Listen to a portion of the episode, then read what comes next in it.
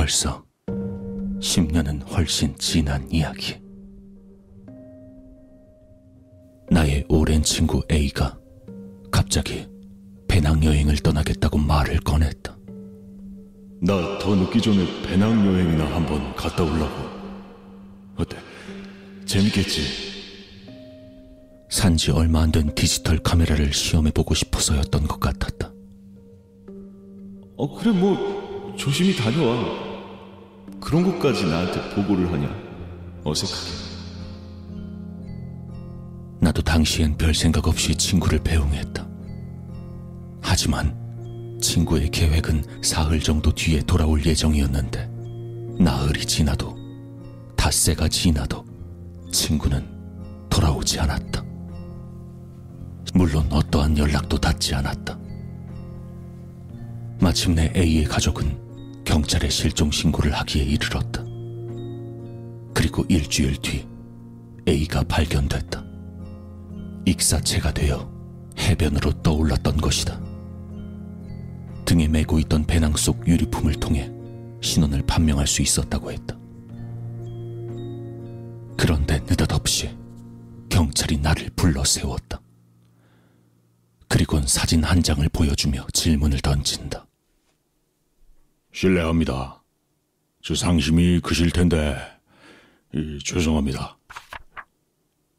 이, 이 사진 속의 이 남자, 혹시 아는 사람이실까요? 그 사진에 찍혀 있는 것은 아, 예, 그럼요. 웃고 있는 A였다. 친구 A인데요?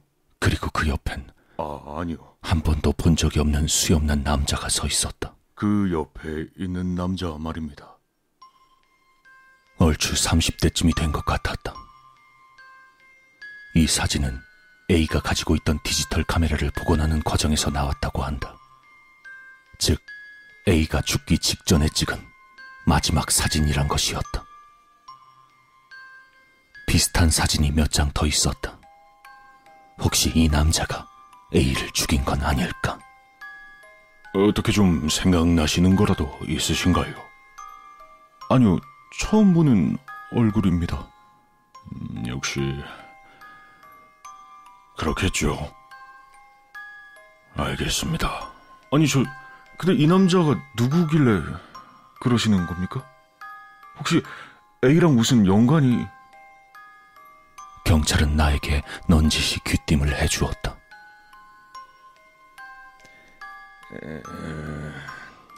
그게 말입니다. 사실 이 남자는 10여 년쯤 전에 실종이 된 사람이에요.